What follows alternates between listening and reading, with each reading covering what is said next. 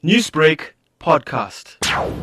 10 year old girl from Mwembezi uh, was shot last night at quarter to 8 and the victim was returning home from a shop when she was attacked by the suspect who also took uh, her cell phone uh, and then they fled the scene after an incident and then the victim was taken to hospital for medical attention and then the Mwembezi police were immediately uh, notified of the incident and they mobilized and launched an investigation which resulted in the arrest of three suspects that were arrested.